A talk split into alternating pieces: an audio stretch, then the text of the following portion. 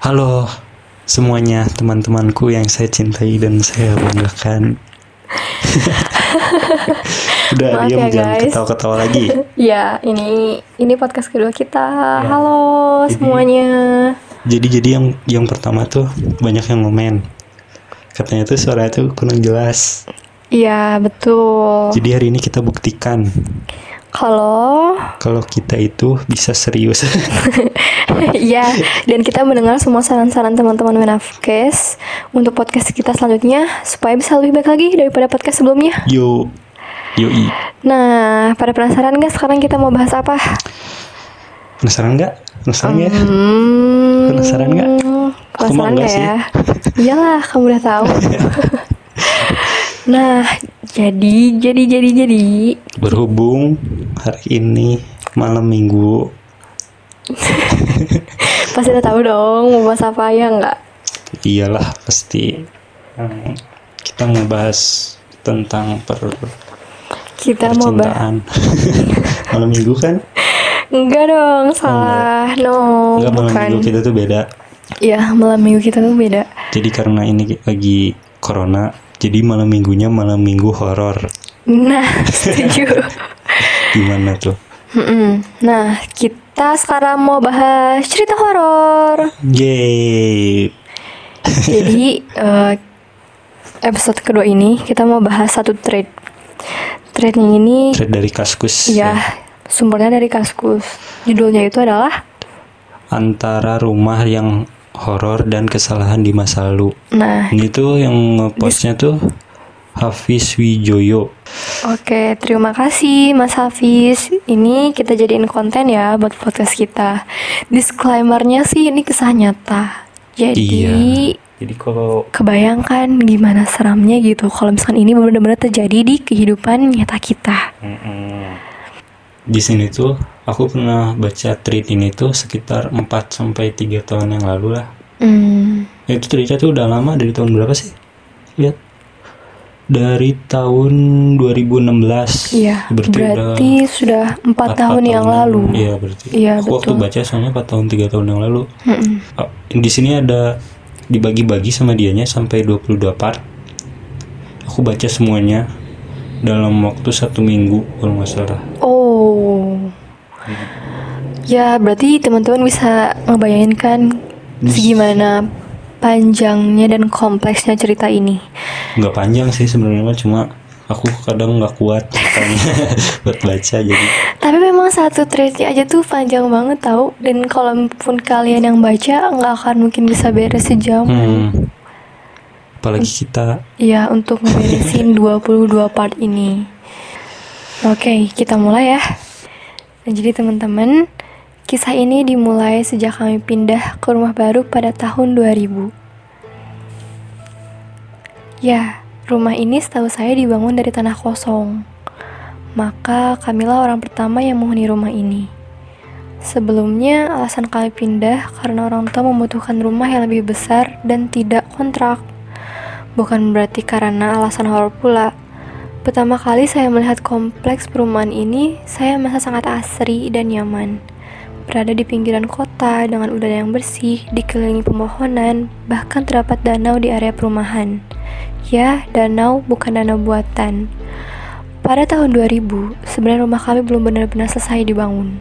Namun, karena kontrak pada rumah yang lama sudah habis, kami memutuskan untuk pindah ke rumah baru ini.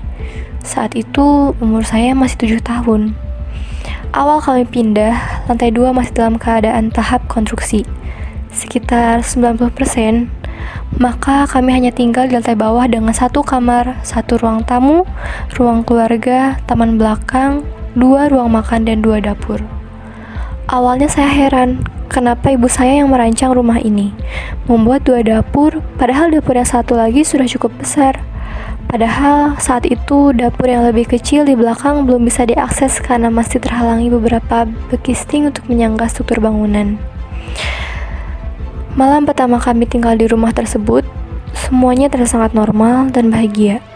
Aroma cat yang masih belum kering, tangga yang masih dilapisi dengan semen, debu yang menyesakkan, ruang-ruang yang dipenuhi barang-barang, dan pencahayaan seadanya.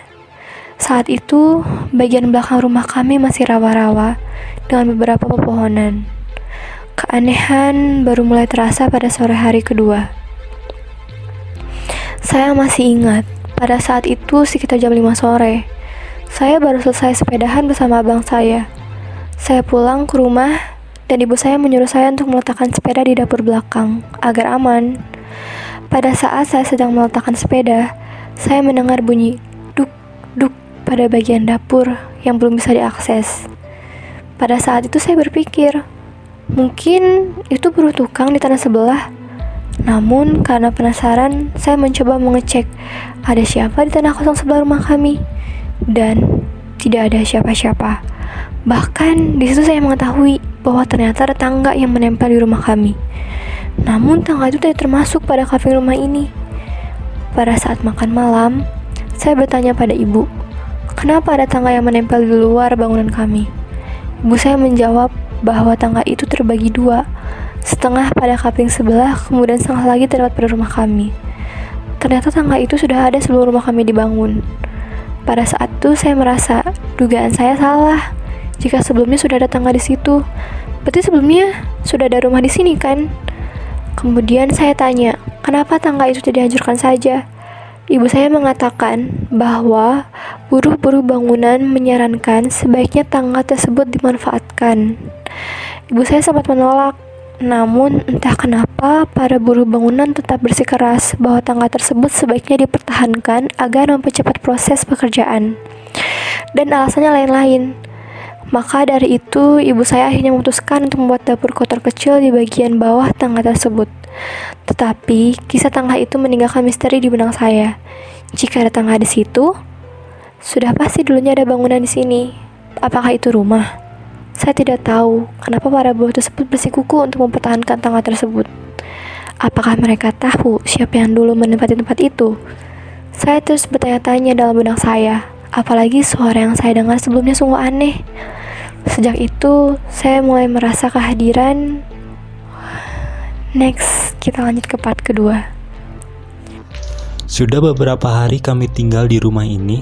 Sedikit demi sedikit, barang-barang sudah mulai dirapihkan. Lampu sudah dipasang, bahkan lantai dua sudah bisa ditempati karena plafon sudah dipasang. Selama itu pula saya terus penasaran dengan suara yang pernah saya dengar dari arah dapur kotor. Malam itu, saya melihat ada burung gagak. Ya, burung gagak sedang bertanggar di halaman belakang rumah kami. Sangat klasik bukan? Ya, tapi ini inilah yang benar-benar terjadi. Burung itu tidak mau diusir. Bahkan ayah saya sampai melempar majalah agar burung itu mau pergi. Karena ayah saya merasa terusik dengan keberadaan burung itu di rumah kami. Saat itu kami memaklumi kehadiran burung tersebut karena dulunya kawasan ini merupakan hutan dan rawa-rawa. Malam harinya, masih di hari yang sama, setelah menyelesaikan makan malam, saya menemani ibu saya untuk mengambil perlengkapan alat baca tulisnya yang terletak di kamar atas. Sedangkan ayah saya pergi keluar untuk memberi rokok bersama dengan abang saya. Saat itu, saat kami menaiki tangga, tiba-tiba saja lampu sisi rumah padam. Pada saat itu, masih ada masalah pada kelistrikan rumah, sehingga saat saklar listrik utama sering mati. Kami pun kembali untuk mengambil senter dan melanjutkan perjalanan ke atas. Saat kami membuka pintu kamar, saya mendengar dengan jelas ada suara langkah kaki yang cepat menghampiri kami. Ya, suara itu berasal dari belakang kami, bukan dari kamar tersebut. Saat itu, saya yakin ibu saya juga mendengar dan saya bisa melihat raut ketakutan pada wajahnya. Saat itu, ibu saya mencoba tenang agar saya tidak panik. Setelah mengambil barang-barang dengan tergesa-gesa, masih dalam suasana gelap karena mati lampu, kami keluar kamar dan ibu saya mencoba menutup pintu. Dan saya saat itu langsung mengarahkan senter ke arah ibu saya dan saya bingung kenapa ibu saya terdiam dalam posisi sedang menutup pintu. Namun, pintu belum tertutup. Saya masih ketakutan yang luar biasa karena belum pernah melihat ekspresi takut seperti itu pada wajahnya. Saya melihat seakan-akan dia sedang berusaha menutup pintu, namun pintu itu kembali terdorong ke dalam, seakan-akan ada yang menahan pintu tersebut. Kemudian, ibu saya mengatakan, saya masih ingat dengan jelas. Sudahlah, sekarang izinkan kami untuk menempati rumah ini. Maaf kalau kami mengganggu, tapi kami ini rumah kami sekarang. Dan kemudian, barulah pintu itu bisa tertutup dengan lancar.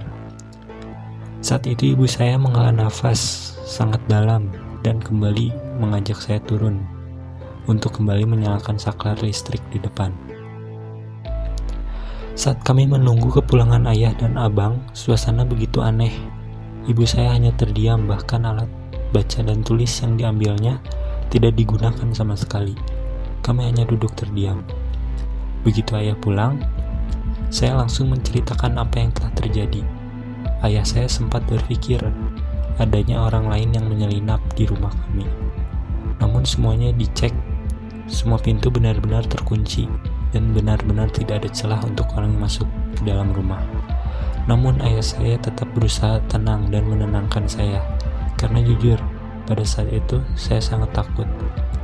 Kemudian hari demi hari kami jalani tinggal di rumah tersebut yang akhirnya selesai dibangun satu bulan berikutnya. Setelah beberapa gangguan seperti langkah kaki dan suara burung gagak, tak ada penampakan aneh dalam bentuk apa pun, tapi ada satu benda aneh yang selalu mendapatkan perhatian saya. Benda ini adalah Next, part ketiga. Gucci. Saat itu, saya dan abang saya sudah menempati kamar tidur kami sendiri. Tidak ada lagi bersama orang tua. Seharusnya kami memiliki kamar tidur sendiri-sendiri. Namun, ibu saya bersikeras agar kami tinggal di kamar yang sama. Agar kami bisa terbiasa saling berbagi dan selalu bersama. Maka itu, kamar tidur yang seharusnya punya saya sendiri dibiarkan kosong. Meskipun di dalamnya sudah dilengkapi dengan kamar tidur, meja belajar, dan lemari. Hanya saja, kamar kosong ini meskipun memiliki jendela, namun tidak disinari matahari langsung karena menghadap tembok. Kedua kamar ini terletak saling berhadapan. Pintu kamar kosong tersebut selalu dibuka, berikut dengan pintu kamar mandi di mana saat kedua pintu terbuka dari luar kamar, kami dapat melihat ke dalam kamar mandi. Saat itu, koleksi Gucci peninggalan kakek saya diletakkan di bawah wastafel kamar mandi tersebut. Jadi, Gucci tersebut berdasarkan cerita saya, dibuat dari campuran tanah liat dan abu kremasi leluhur orang pedalaman Kalimantan. Makanya, kami menyebutnya Gucci Kalimantan. Karena tidak tahu persis apa nama benda itu. Kami bukan orang Kalimantan, kami orang Jawa asli. Kakek saya adalah seorang veteran keturunan keraton, dan guci tersebut merupakan pemberian dari rakyat Pontianak. Tapi saya tidak tahu persis kenapa kakek saya dulu diberi di benda tersebut. Yang jelas, ayah saya pernah mengatakan bahwa guci itu sebaiknya disimpan karena dahulu kakek saya pernah percaya bahwa Gucci itu merupakan jimat untuk menjaga. Meskipun ayah dan ibu saya tidak pernah percaya akan makna jimat tersebut. Tapi karena barang peninggalan, jadi ya simpan saja. Bentuk Gucci tersebut layaknya Gucci pada umumnya. Namun, tekstur dan warnanya agak berantakan. Warnanya coklat gelap, tidak mengkilap. Saya bahkan tidak tahu di sisi mana Gucci ini dapat menjadi suatu hiasan ruangan. Di rumah kami terdapat tiga buah, namun yang berada di kamar mandi kosong itu sangat mencolok karena terdapat bercak seperti huruf S yang memanjang pada bibir atas sampai bibir sampai pinggir bawah pada permukaannya. Setiap hari saya keluar kamar, saya pasti dapat melihat wujud tersebut. Hingga pada suatu hari, saya merasa ada yang janggal. Bercak huruf S yang biasanya menghadap ke arah pintu, kenapa kali ini menghadap ke arah sebaliknya? Saya pun memutuskan untuk memutar guci tersebut ke posisi semula. Keesokan harinya, saya kembali menemukan kunci tersebut sudah berpindah posisi lagi. Sedangkan saya yakin tidak ada yang memasuki kamar tersebut dan menggesernya. Saya akhirnya memutuskan untuk memberi tanda pada kunci tersebut menggunakan kapur. Jadi, saya mencarikan kapur pada pinggiran kunci tersebut, tersambung sampai ke lantai, sehingga saya dapat mengetahui jika tersebut jika kunci tersebut bergeser saat garis tersebut sudah tidak saling berhimpitan. Kemudian, untuk meyakinkan bahwa tidak ada yang mengganggu kunci tersebut, saya mengunci kamar mandi beserta mengunci kamar tersebut. Kemudian, saya menyimpan semua kunci beserta kunci cadangan di dalam ruang di lemari saya. Dan saya kembali menggunakan kapur di sekeliling tumpukan kunci itu untuk memastikan saya tahu jika kunci tersebut bergeser. Ibu saya sempat bertanya, kenapa pintu kamar tersebut dikunci? Saya menjawab, sebaiknya dikunci saja daripada dibiarkan terbuka dan berdebu. Untungnya, ibu saya dan orang lain di rumah tersebut tidak ada yang mencurigainya dan membiarkan pintu, pintu kamar tersebut tertutup. Keesokan harinya, sepulang sekolah, saya bergegas dan mengecek kunci tersebut. Dan tentu saja, kunci tersebut tidak bergeser sama sekali. Tumpukan kunci malah masih pada posisinya tidak ada yang melewati batas kapur. Saya pun bergegas membuka pintu kamar kosan tersebut. Sesaat ketika saya membuka pintu kamar, saya merasa kamar tersebut terasa dingin, lebih dingin dari biasanya. Terasa aneh, padahal saat itu justru sedang panas-panasnya. Saat saya membuka pintu kamar mandi, saya langsung kaget bukan main. Kunci tersebut bukan hanya bergeser dari tempatnya, namun bercak huruf S tersebut sudah hilang. Saya kaget dan takut luar biasa. Saat itu saya tidak berani untuk menceritakan hal, tersebut dengan orang tua, karena ayah saya dari dulu sudah sering berpesan untuk tidak bermain-main dengan guci tersebut. Jangan meletakkan apa-apa dalam guci tersebut atau apa pun. Meskipun di satu sisi ia tidak percaya tahayul dan melekat pada guci tersebut, namun, pada saat makan malam, karena tidak tahan, saya menceritakan apa yang terjadi secara detail. Ayah saya sontak memarahi saya atas apa yang sudah saya lakukan. Sudah papa bilang, jangan main-main sama Gucci itu. Papa memang gak percaya apa-apa di situ. Tapi kita kan gak tahu kalau emang ada apa-apa dari sononya. Ayah saya langsung mengecek Gucci tersebut dan dia menyaksikan bahwa bercak huruf S itu telah hilang dari Gucci tersebut. Malam itu saya merasa sangat bersalah. Namun, ayah saya juga tidak dapat berbuat apa-apa. Semenjak saat itu, suasana kamar tersebut selalu terasa aneh. Pintu kembali dibiarkan terbuka, meskipun lampu tidak pernah dinyalakan. Meski itu di malam hari. Biasanya, saat saya tiduran di kamar dalam keadaan pintu terbuka dan menghadap langsung ke kegelapan kamar kosong tersebut, saya tidak merasakan apa-apa biasa saja. Namun, semenjak kejadian gue tersebut, saya selalu merasa tidak nyaman, baik pada siang yang terasa maupun malam yang gelap. Saya selalu merasa seakan-akan ada sesuatu yang sedang memperhatikan saya di dalam kamar tersebut. Saya menceritakan perasaan saya ini dengan ayah, ibu, dan abang saya. Namun mereka hanya menjawab bahwa mungkin itu hanya perasaan saya karena telah melakukan kesalahan Hingga akhirnya pada suatu malam, saya dan abang saya sedang curi-curi waktu untuk bermain PS. Saat itu tengah malam, orang tua saya sudah tidur. Kami sengaja bermain-main di tengah malam karena kami pada saat itu dilarang untuk bermain PS sudah maghrib.